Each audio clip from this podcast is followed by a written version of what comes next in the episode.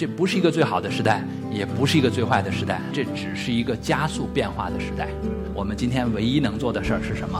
就是尽我们这个智力水平的人类的本分，用一切能力去推动科技的发展，去推动社会的进步，使得我们未来的人类能够达到一个更大的辉煌。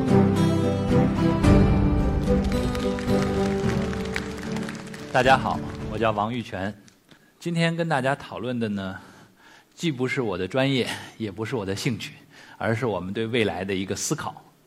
那我相信，对于未来呢，很多人都有兴趣，但是大多数人知道的未来呢，可能是这样一个东西，对吧？就是《三体》里描述的未来啊，黑暗森林，降维攻击，最后世界毁灭，对吧？一片暗淡前景。当然呢，这个是科幻小说家眼里的未来。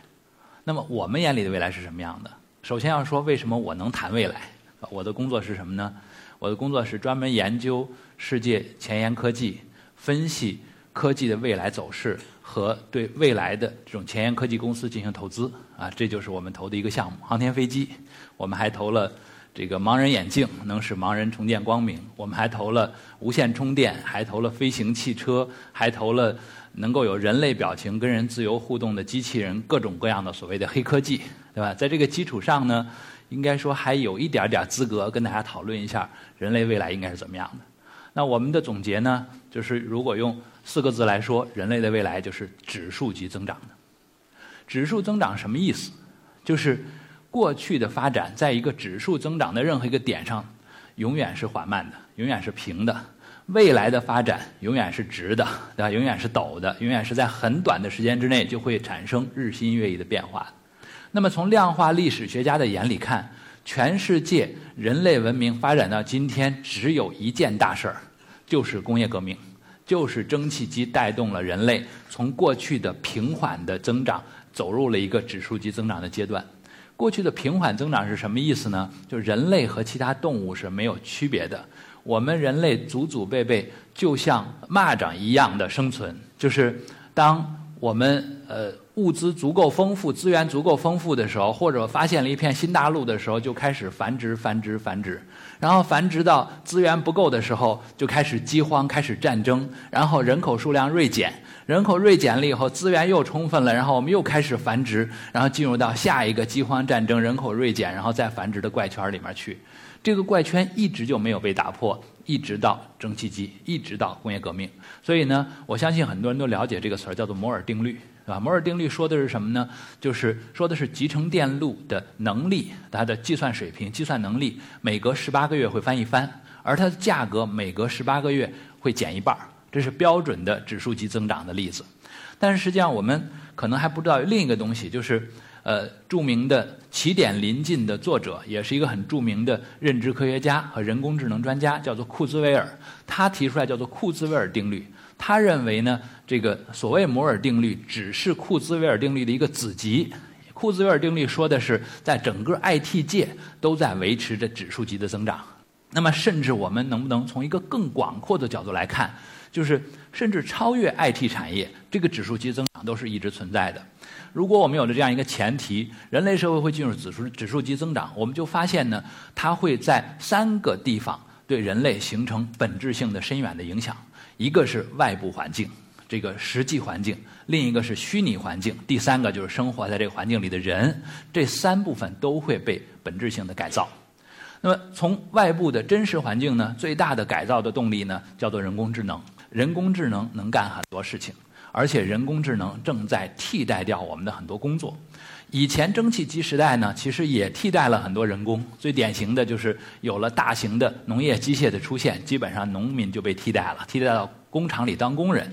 到了工厂自动化的出现呢，这些工人又被替代了，变成了所谓叫知识工人，对吧？成了律师，成了高级管理人员，成了市场营销人员，成了需要知识的这些人。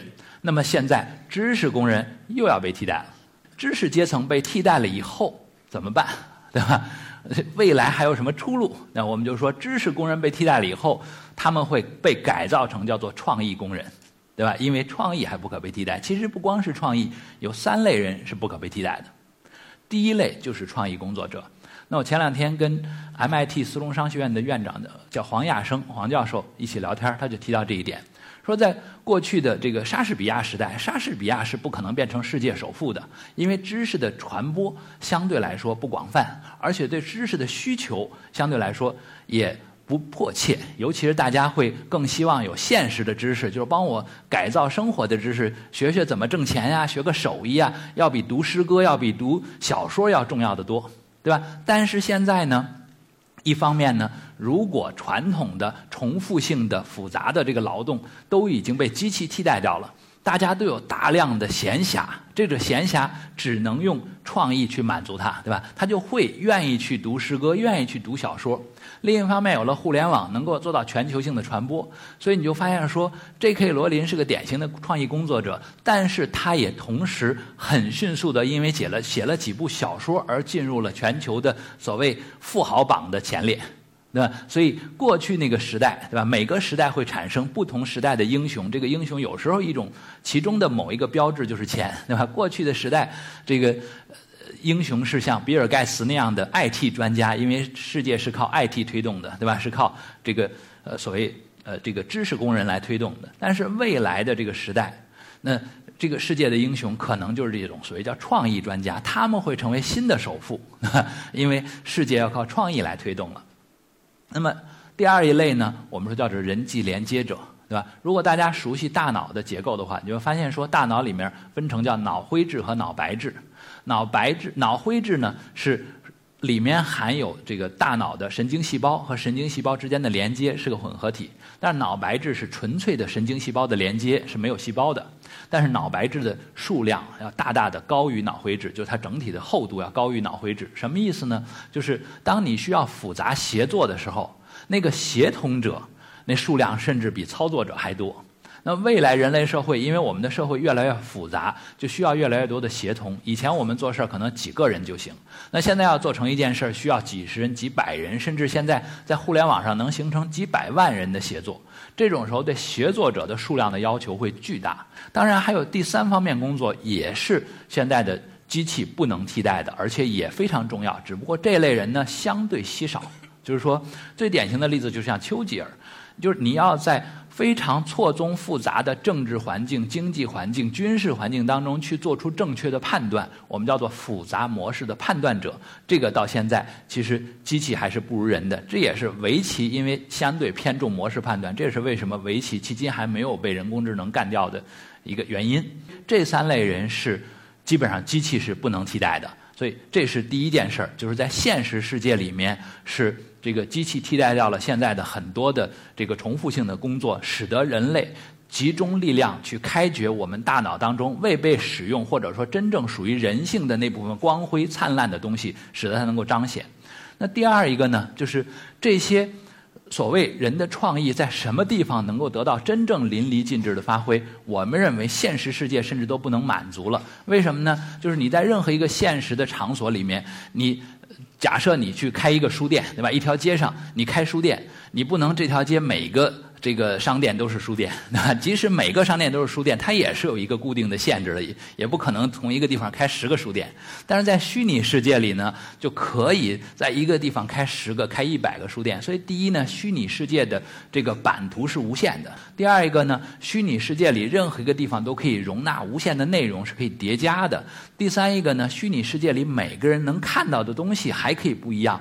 对吧？所以我们说虚拟世界，我们说主要的技术叫做虚拟现实，对吧？叫做呃这个 virtual reality。那往现实里面叠加，叫做 augmented reality，叫扩展现实。这两个领域都会甚至未来超越纯粹的现实。就是你会发现什么呢？生活在虚拟现实空间里的人，甚至比生活在真实空间里的人还多，对吧？所以有一类魔兽世界的铁杆玩家，他们说我们是魔兽世界的人。我们生活在魔兽世界里，那是一个完美的世界。我们只是偶尔到一个不够完美的地球来出个差，对吧？我到这儿出个差，吃个饭，睡个觉，然后我就回去了。因为我工作生活，我属于魔兽世界，我是魔兽世界的人。那你会发现，说你如果这样去看自己，可能生活会很快乐。因为确实现实世界有很多很多的束缚，对吧？当然呢，这里面有另一个问题来了，就是大家就会立刻去问说，那。是不是意味着未来的人都会像《Matrix》骇客帝国一样？其实每个人都是幻想在虚拟世界里活着，背后插根输送营养的管子，对吧？这只是躺在那儿，其实什么也没动，就变成植物人一样，只是在这个虚拟世界里在。这个想象而已，那这个世界是很悲催的，对吧？那我可以放心的、负责任的告诉大家，这件事情不会这么发生。为什么？因为我们说第三个改变是关于人的，现实世界和虚拟世界改变了以后，人类也会有极大的提升。其中一个很重要的提升，我们就是说它进入了叫做灵性文明时代。那理解什么是灵性文明，我们就要知道前面的文明都是叫什么。因为到两千五百年之前，地球的几大文明几乎不约而同地进入了这个我们叫做理性文明阶段，其代表标志就是几个著名的理性的人物哈，不管是希腊的苏格拉底，还是印度的佛陀，还是中国的老子和孔子。基本上，大家突然发现，我们开始思辨，开始在了解外部世界是有其客观规律的。我们应该把所谓的自我中心去剥离掉。当然，这个过程很漫长，一直在进行。但是从那时候就开始发端了。那么，理性文明和感性文明的区别是什么？理性文明是不是自我中心的？就相当于说，我们逐渐从地心说，逐渐转变到了日心说，对吧？因为我们有了理性，所以我们征服了自然。但是在我们征服自然过程当中，我们人类并不舒服。人类对理性的态度，很像一个受委屈的孩子对批评他的家长的态度。我们都当过孩子，你还记不记得你的家长批评你的时候？是什么？是家长说的都有道理，但你就是很委屈，因为你觉得家长不理解你为什么犯错误，对不对？我犯错误，因为我不是理性的呀，对吧？你要允许我犯错误呀。所以理性和感性的冲突一直走到今天，但是在未来，理性和感性冲突会被很好的解决，因为我们要不断的在理性感性之间切换，在现实虚拟之间切换，而且大量的理性研究使我们了解了自己。所以我们总结起来，什么叫灵性文明？就是能够用这个，能够是更用理性的方式去理解感性，用感性的方式去认知理性，达到一个新的融合，能够上到一个新的层次，不是互相冲突的，而是互相了解，而且知道在什么情况应该用什么方式去解决，这样使我们的人类能力能够被充分释放出来。有了这样一个推理，对吧？我们说人类是指数级增长的，在三个领域里都有了巨大的变化。现在我们就能触及到一个可以说是世界性的难题了。这个难题是什么？就是这个难题存在了很久，就是为什么迄今为止人类没有发现外星人，对吧？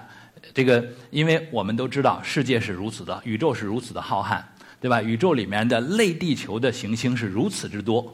理论上讲，一定有外星人出现，但是为什么没有感知到？迄今为止没有感知到，对吧？当然有各种各样解释，但是你去深入的去分析那些解释的时候，你发现基本上都不成立，站不住脚，对吧？那么我来给大家提供一个新的解释，对吧？这个新的解释的前提是什么？前提就是说，我们要知道指数级增长意味着什么？意味着在很短的时间之内。我们就几乎不能理解未来的人了，因为速度发展太快，量变带来质变，很快我们就不能理解。相当于我们现在再去看一万年以前的人类，你会认为他们是什么？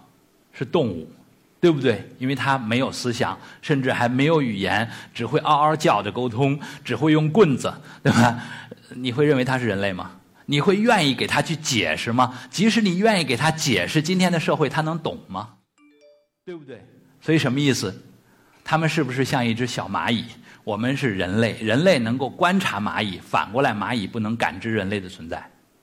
那么这个时间有多长？我们知道，刚才讲过，文明是七千年之前开始，到今天，对吧？那么这个指数级发展，应该说都不用再有一千年，我们就能发展的那么快，因为从七千年从。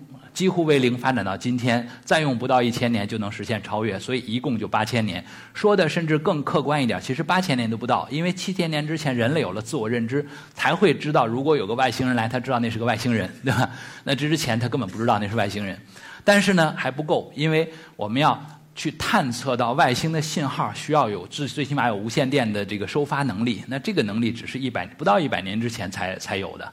那么也就意味着，不到一百年之前，我们才能够至少有能力去了解有没有外星人。但是到了一千年之后呢，这个问题就没有意义了，因为一千年之后的人本身自己就变成外星人了，因为现代的人类对他完全不能理解了。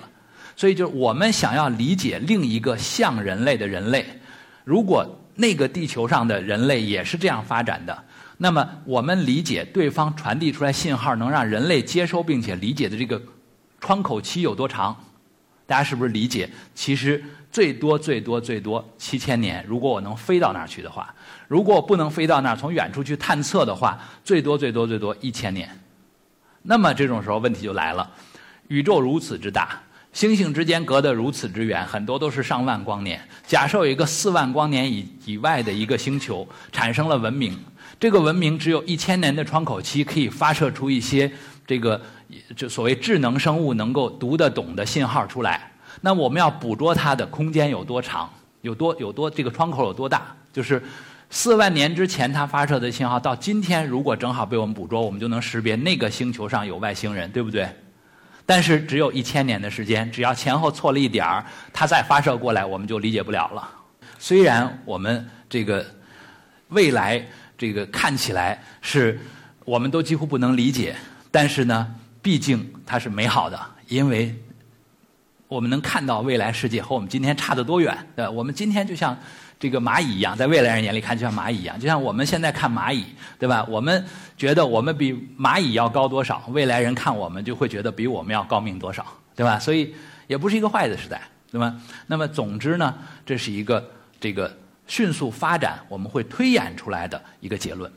那么我们都知道呢，这个狄更斯有句话，在很多演讲里被大家反复引用，叫做“这是一个好的时代，也是一个坏的时代”。那我的理解呢？其实这不是一个最好的时代，也不是一个最坏的时代。为什么呢？因为这只是一个加速变化的时代。在一个加速变化的时代里的任何一个点，就在这个加速的这个指数型的曲线里，任何一个点往前看都是平的，往后看都是陡的。意味着什么？随时再往未来都是加速型的增长的，未来都是不可预期的，对吧？所以在这个不可预期的世界里，最后想给大家传递的信号呢？是两个消息，一个好消息，一个坏消息。好消息是因为有加速级的加速的指数级的增长，所以未来一定会很光明。我们今天担忧的能源问题呀，如何飞向太空找到下一个家园的问题啊，在未来很快都不是问题了。坏消息是我们甚至都无法理解那些人的解，也无法理解那些人，因为他们看我们就像人类看蚂蚁，我们看他们就像蚂蚁看人类。对吧？完全不能理解，不能沟通。那么，我们今天唯一能做的事儿是什么？就是尽我们这个智力水平的人类的本分，用一切能力去推动科技的发展，去推动社会的进步，使得这个指数级的发展能够延续下去，使得我们未来的人类能够达到一个更大的辉煌。谢谢大家。